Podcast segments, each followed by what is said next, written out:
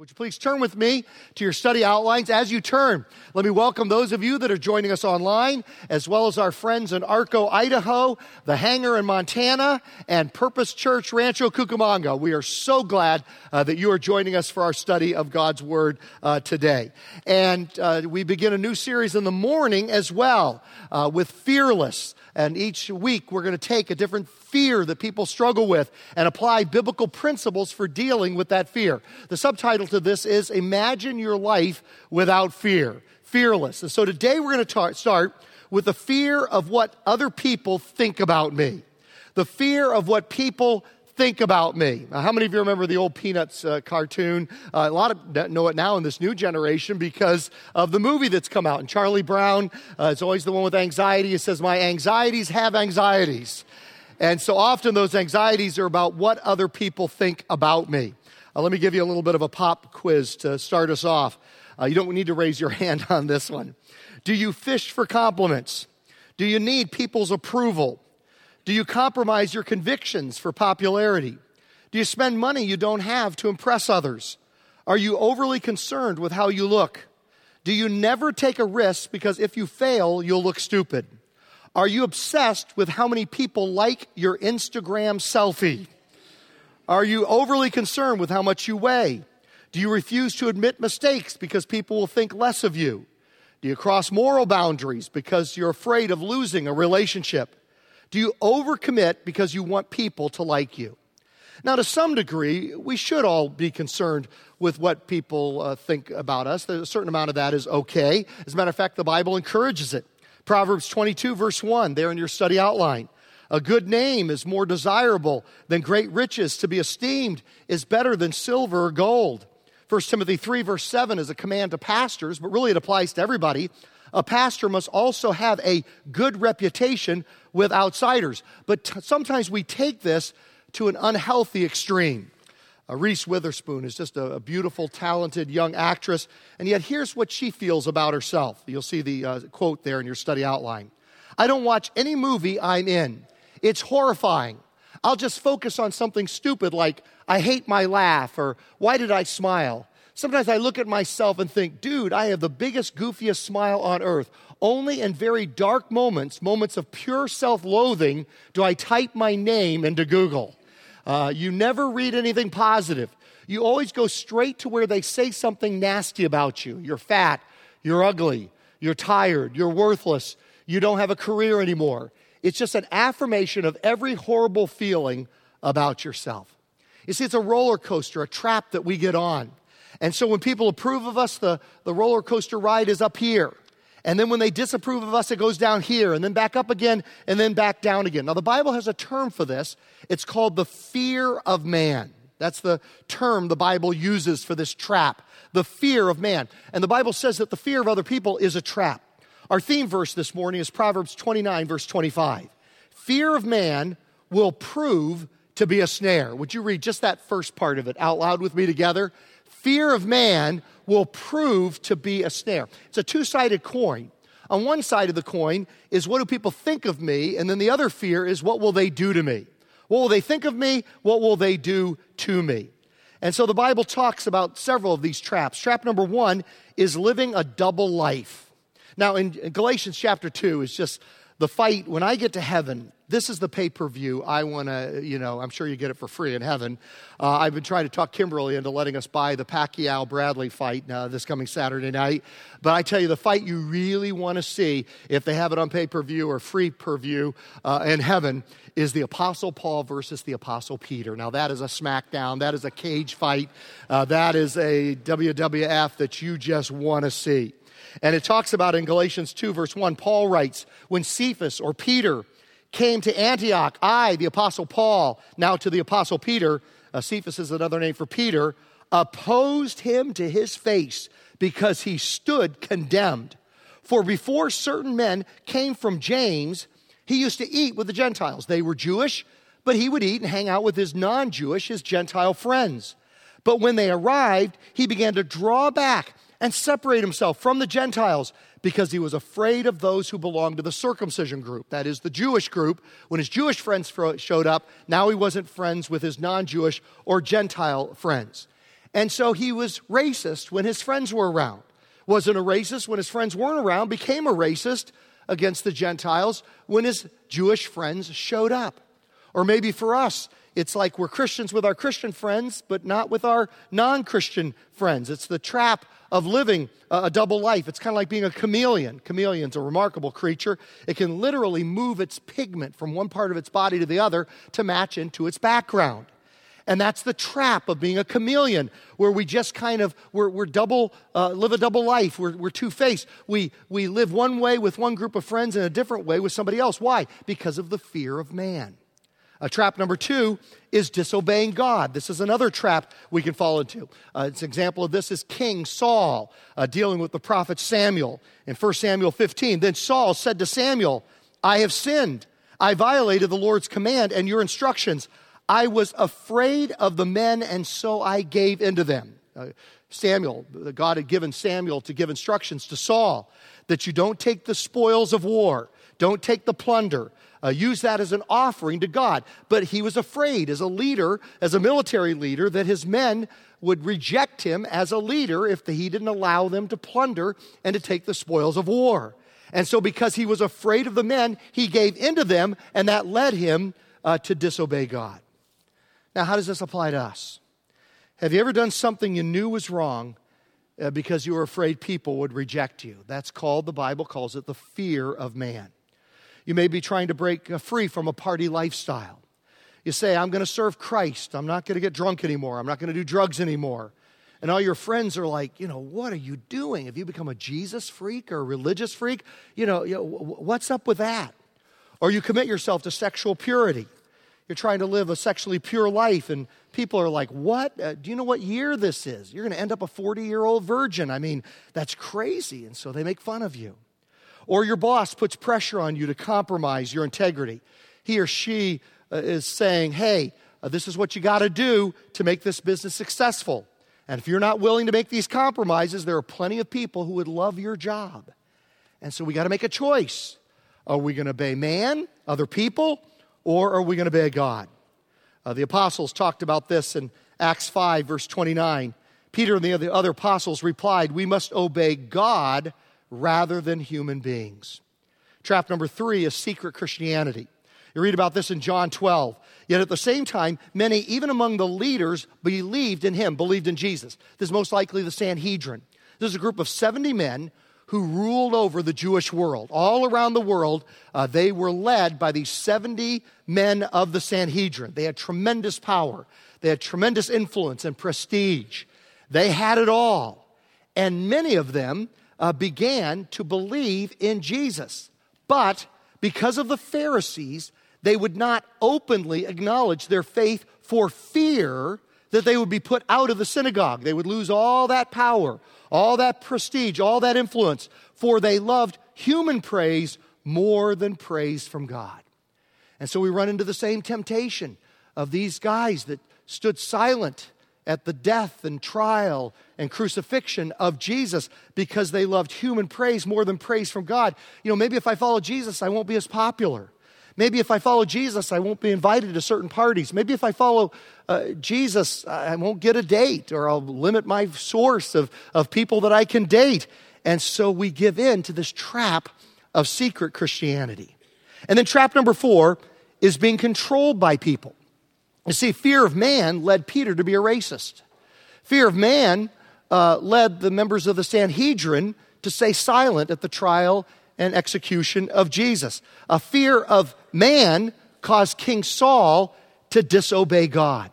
Paul writes in Galatians 1, verse 10 Am I now trying to win the approval of human beings or of God? Or am I trying to please people? If I were still trying to please people, I would not be a servant of Christ. Now, the Bible doesn't say it's wrong to try to please people. We just shouldn't have it as our ultimate motivation. It shouldn't be our final decider. Our ultimate motivation should be to please God rather than to please other people. And so now let's look at four ways to be freed from the trap of the fear uh, of, of, other people. How can we uh, get ourselves uh, freed uh, from that particular trap of, uh, of, of, being um, enslaved uh, to the, the fear of other people and what they might think about us? Now, most people think that the way to be free from the fear of man is psychological. They think it's a psychological issue. I need to think higher of myself.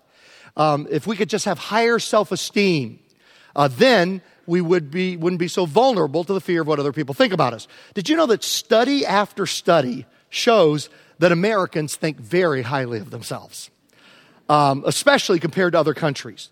Uh, we have awesome self esteem as Americans. And yet, more than ever, we seem as people to be controlled by the fear of man. Um, uh, yet, more and more, uh, we live our lives like um, uh, image management, trying to impress more and more people. Uh, the solution is not higher self esteem. The solution is not um, uh, psychological, it's theological, it's biblical. That's the solution uh, to the fear of what other people think about us. Uh, it enables us the uh, trusting in God rather than the fear of other people, the fear of God. It enables us to take off our mask and to be real uh, with each other. Let's watch this together. Did you know walking is an Olympic sport? Like you walk, just walking. Apparently, I've been training for the Olympics my entire life. I didn't even know it. Like I'm just, you just walk. How do you even get excited about walking? Like, man, did you see what he did? He had his left foot down. Then he put his right foot in front of it. That stuff was awesome. He's amazing. The Bible always says that laughter is good like a medicine. People would always quote that to me. I've seen it, I don't know how many times. And then one day God said to me, if it's a medicine, why don't you take it to the sick? That is one of the hugest revelations that I've had since being a Christian. Because I've done comedy for years now. I've been on all of the late night TV shows. I've had a great time, but it wasn't until I made a shift from getting laughs from people to giving them an opportunity to laugh where everything changed. Because now this gift that I have, it's not about me getting, it's about me giving to others. I did a show in Montrose, Colorado, place called the Dolphin House. Now, the reason it's called the Dolphin House is because um, they take care of abused children. Uh, dolphins, whenever a dolphin gets hurt, um, other dolphins swim around it to protect it. So uh, until it's until it's better, they take care of children who are being abused by their parents who are on drugs. And I walk in there, and I get the stories of these kids, and um, this grandmother tells me about her grandson, who is so afraid of his mom, like everywhere he goes, he wears a Spider-Man costume like everywhere he goes. One of the things his mom has been doing to him is she's been pulling out his toenails. So I hear this little boy's story. Then I hear all these other kids' stories too. Um, and then they bring them all in so I can do jokes for them and their caregivers. Now listen, if I if if it had not been for God changing my mindset about comedy to giving people an opportunity to laugh, versus getting laughter. I'm telling you, there is no way I would have been able to do the show. I'd, I'd actually become physically sick after a while because we, this thing had been going on. So not only am I physically sick, but I'm down and low, and I'm hearing these stories. But I have to do the show because these kids need to laugh. So I go up on stage and sitting right up front is Spider-Man in full costume. He's sitting on his grandmother's lap and he's and he's clenching her with his back to me. And I get up on stage and I start doing jokes. Slowly but surely, people start laughing. About 20 minutes in it, people are laughing pretty well. And then I hear a voice, and the voice says, My name is Ronan. And um, this little boy pulls off his mask. He just, he like pulls off his mask and he introduces himself to me. And the whole place is like frozen, sitting still, like in shock.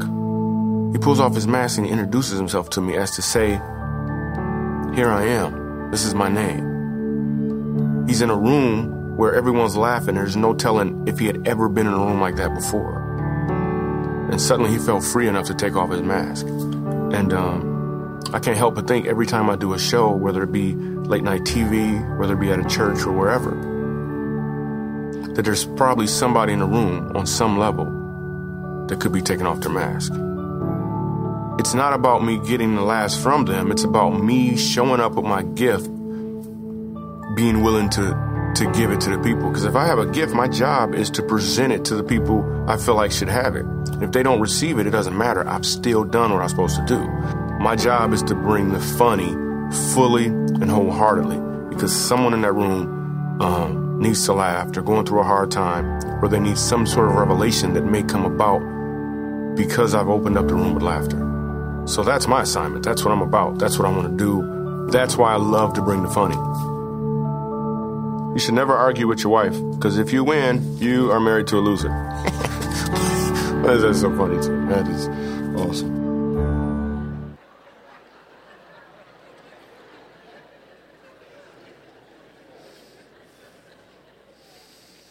How many think we should get that guy here some night? I think.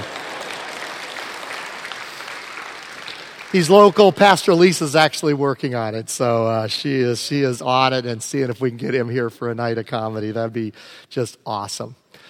Uh, four ways to be free from the fear of other people, like Ronan, to feel able to take that mask off. First is trusting God sets us free from the fear of others. Now we're going to the second half of that theme verse. Fear of man will prove to be a snare. Okay, but here comes the antidote. But whoever trusts in the Lord is kept safe. Let's read the second half out loud uh, together. But whoever trusts in the Lord is kept safe. Okay, that's the antidote. Now I'm going to give an illustration for everybody over the age of 50. You don't have to raise your hand. I'm going to give a cholesterol illustration, okay? Uh, boy, there's this one TV show Kimberly and I watch, and uh, every commercial is for prescription drugs of some type. And I turn to her, we always turn to each other and say, this must be an older audience that watches this thing. Everyone, everyone. So there's HDL, that's the good cholesterol, and LDL, which is the bad cholesterol. Those of you under 50, you will learn this eventually, okay? And so the good keeps the bad from building up in your arteries. And the same thing is true. The first half of this verse is the bad cholesterol, the LDL. Fear of man will prove to be a snare, it'll clog up your spiritual arteries. But whoever trusts in the Lord is kept safe. That's the HDL. That's the good cholesterol. It will free up our arteries so we can serve God and so we can be unhindered by the trap. We can be more effective in our Christian walk, uh, getting out of the snare, the trap of the fear of man. Next page of your study outline, a quote by Craig Groeschel. He says, Fear, this is, this is really good. Boy, this is diagnostic here.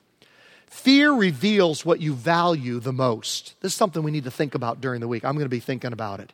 Fear reveals where you trust God the least.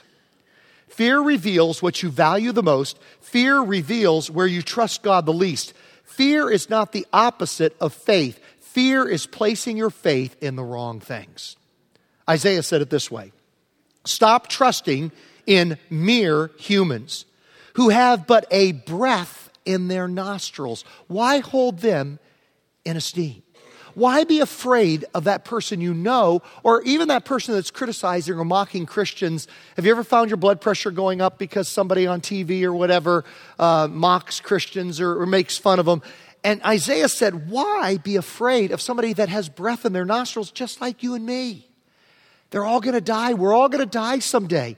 And we'll either be prepared for that or we won't be prepared for that. So rather than fearing them, we should pray for them. Our hearts should break for them because they've got to stand before God just like we do. And they'll either be prepared or not prepared. So why be afraid of somebody who has but a breath in their nostrils? Why hold them in esteem? Heard about a young woman who has a spiritual exercise. What she does every morning when she gets ready is she spends the same amount of time with God that she does preparing physically, getting ready uh, for the day. So she spends equal time uh, from what she spends getting ready to be judged by other people as to what she looks like during that day, uh, physically getting ready in the morning. She spends equal time with God because He's the one that really needs to be feared. Uh, the second thing we can do is trust that God is stronger than any human enemy. Psalm 27 The Lord is my light and my salvation. Whom shall I fear? The Lord is the stronghold of my life. Of whom shall I be afraid? Isaiah says it this way I, even I, am he who comforts you. Who are you that you fear mere mortals? Human beings are but grass. He says in one place, they just have breath in their nostrils, just like you and me. And they're grass. They're here today, gone tomorrow. That you forget the Lord your Maker who stretches out the heavens and who lays the foundations of the earth. He says it in chapter 40 this way who has measured the waters in the hollow of his hand. You know, scientists tell us there are 264 billion gallons of water in the ocean. And yet God holds them in the hollow of his hand. Or with the breath of his hands, marked off the heavens. Scientists tell us that there are 30 billion light years from one side of the universe to the other, and it's expanding all the time. And it says he marks them out with the breath of his hand. He marks off the heavens, who has held the dust of the earth in a basket, or weighed the mountains on the scales and the hills in a balance. Psalm 147, he determines the number of the stars. Scientists estimate that there are 1 billion trillion stars in the universe. That's one followed by 21 zeros. And yet it says he determines the number of the stars and calls each of them by name. Verse 15 of chapter 40 Surely the nations are like a drop in a bucket, they are regarded as dust on the scales. Uh, scientists tell us that Earth weighs about 6 trillion metric tons and it's still gaining all the time, gaining weight. Okay? And it says that he regards them as dust on the scales. He weighs the islands as though they were fine dust. And so, Isaiah asked the question that God, who should we fear? That God or that person with breath in their nostrils who's like grass, who's here today and gone tomorrow? Number three, trust what God says about you more than what people say. Uh, Pastor Greg, um, he saw this point in my sermon, and so he sent me this the other day.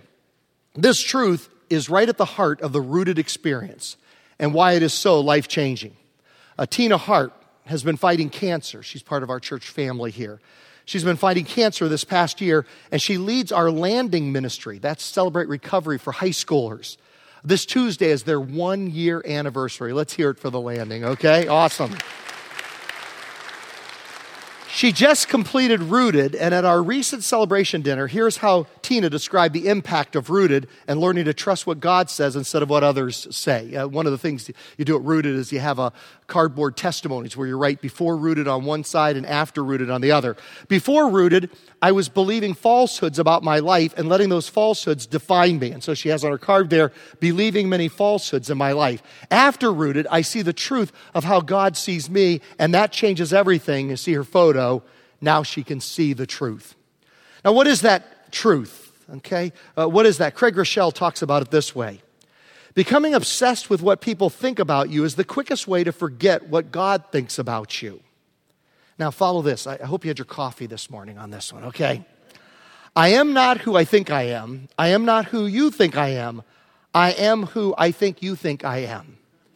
Do you guys have breakfast? I, I hope so. Okay, on that one. That's one way of looking at things. But here's God's way of looking at them I'm not who I think I am. I'm not who you think I am. I am who God says I am. Now, on your own, you know, we need to kind of recalibrate our thinking. And so, what we need to do this week, and I encourage you later today or before you go to bed tonight, uh, or sometime this week in your quiet time with God, get alone and go through what's about 30 of them I've given to you here with scripture references and look up the references. In Christ, I am accepted. I'm God's child. I'm God's friend. I've been justified. I belong to God. I'm a member of Christ's body, His church. I'm a saint. I've been adopted as God's child. I have access to God. I have had my sins forgiven. In Christ, I'm accepted. In Christ, I am secure. I'm free from condemnation. I know all things work together for good. I'm free from all charges against me. I cannot be separated from God's love. I've been sealed by God. I'm hidden with Christ in God. God will finish his work in me. I have not been given a spirit of fear, but of power. I will find grace to help in time of need. I am born of God, and the evil one cannot touch me. And then, thirdly, in Christ, I am significant. I am the salt and light of the earth. I am a channel for God's power. I've been chosen to bear fruit. I am a personal witness of Christ. I am God's temple. I am God's co-worker. I am seated with Christ in the heavenly realm. I am God's workmanship. I may approach God with confidence. I can do all things through Christ who strengthens me. That is who you are in Christ. Not what other people think about us, but what he declares us uh, to be. Uh, in the book Team of Rivals, it talks about Abraham Lincoln. He was criticized almost constantly. He was criticized for being a weak leader. He was criticized for not firing staff soon enough. He was criticized for giving poor speeches. He was criticized for his wife. He had the lowest approval ratings of any president in history at one point. He was made fun of for the way he looked. They called him a long armed ape. Now, my, one of my favorite stories is this. Once, when someone accused him of being two faced, he said, If I had another face, do you think I would use this one? I, that's just like, guy's awesome. And so, right after he was elected, here's a quote he said I am duly grateful as I trust to Almighty God for having directed my countrymen to a right conclusion. He had this sense that no matter how people treated him or talked about him, he was created by God for a purpose. And that purpose was to lead our nation during its most difficult time in our history. And God has created you for a purpose as well. Just as much as Abraham Lincoln. Just as much as Abraham Lincoln. There's only one you in the history of humanity. There's only you that can, that can speak the lines of God's play, that can play the note in God's orchestra. There's only you. You're one in a billions and billions. You're one in uh, unique and utterly all the people that have ever lived. God created you for a purpose. It's no accident you're here. And whatever people say to you or about you or do to you, just keep going back again and again to what God says about you. And some of us need to take this list home. And we need to look up every verse and just immerse ourselves in this stuff. We've got to recalibrate to change how we define ourselves from what people say about us uh, to what God uh, says about us. And then, number four, trust that God will never reject you, even if people do. Hebrews 13, verse 5 God has said, Never will I leave you, never will I forsake you. So we say with confidence, The Lord is my helper. I will not be afraid. What can mere mortals do to me? See, we say, you know, if people knew the real me, uh, they would reject me. And they might, they might not. If we all knew everything that we all thought all the time, maybe we would reject each other. But here's, here's a wonderful thought God knows everything about me, God knows everything about you, and he still accepts you.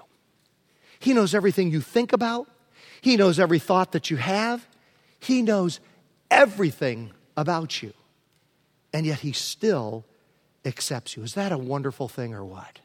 What a great blessing that is.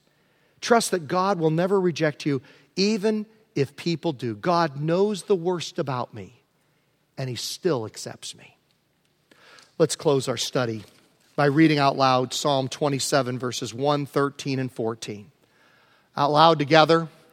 The Lord is my light and my salvation. Whom shall I fear? The Lord is the stronghold of my life. Of whom shall I be afraid? I remain confident of this. I will see the goodness of the Lord in the land of the living. Wait for the Lord. Be strong and take heart and wait for the Lord. And all God's family said, Amen. Now, the reason we can have that confidence is because 2,000 years ago, Jesus died on the cross. And 2,000 years ago, on that first Easter Sunday, he rose from the grave. And so that's how we know that we have a good, good Father who loves us and we are accepted by him because he's a good, good Father. Um, and everybody here is welcome to share the Lord's Supper with us. You just need to know that you've opened up your heart to receive Jesus as your Lord and Savior so that you can call him your Father. You say, Glenn, I'm not sure if I've done that or if I'd like to do that today. How would I go about doing it? If you look to the next page of your study outline, the upper left hand corner, uh, uh, the next page beyond your study outline, you'll see the three steps the Bible talks about that we need to take in order to receive him as our father. Uh, the Bible says in John 1:12, but as many as received him, he gave the right to become children of God. How do we become a child of God? You'll see those three steps, and then there's a little suggested prayer there.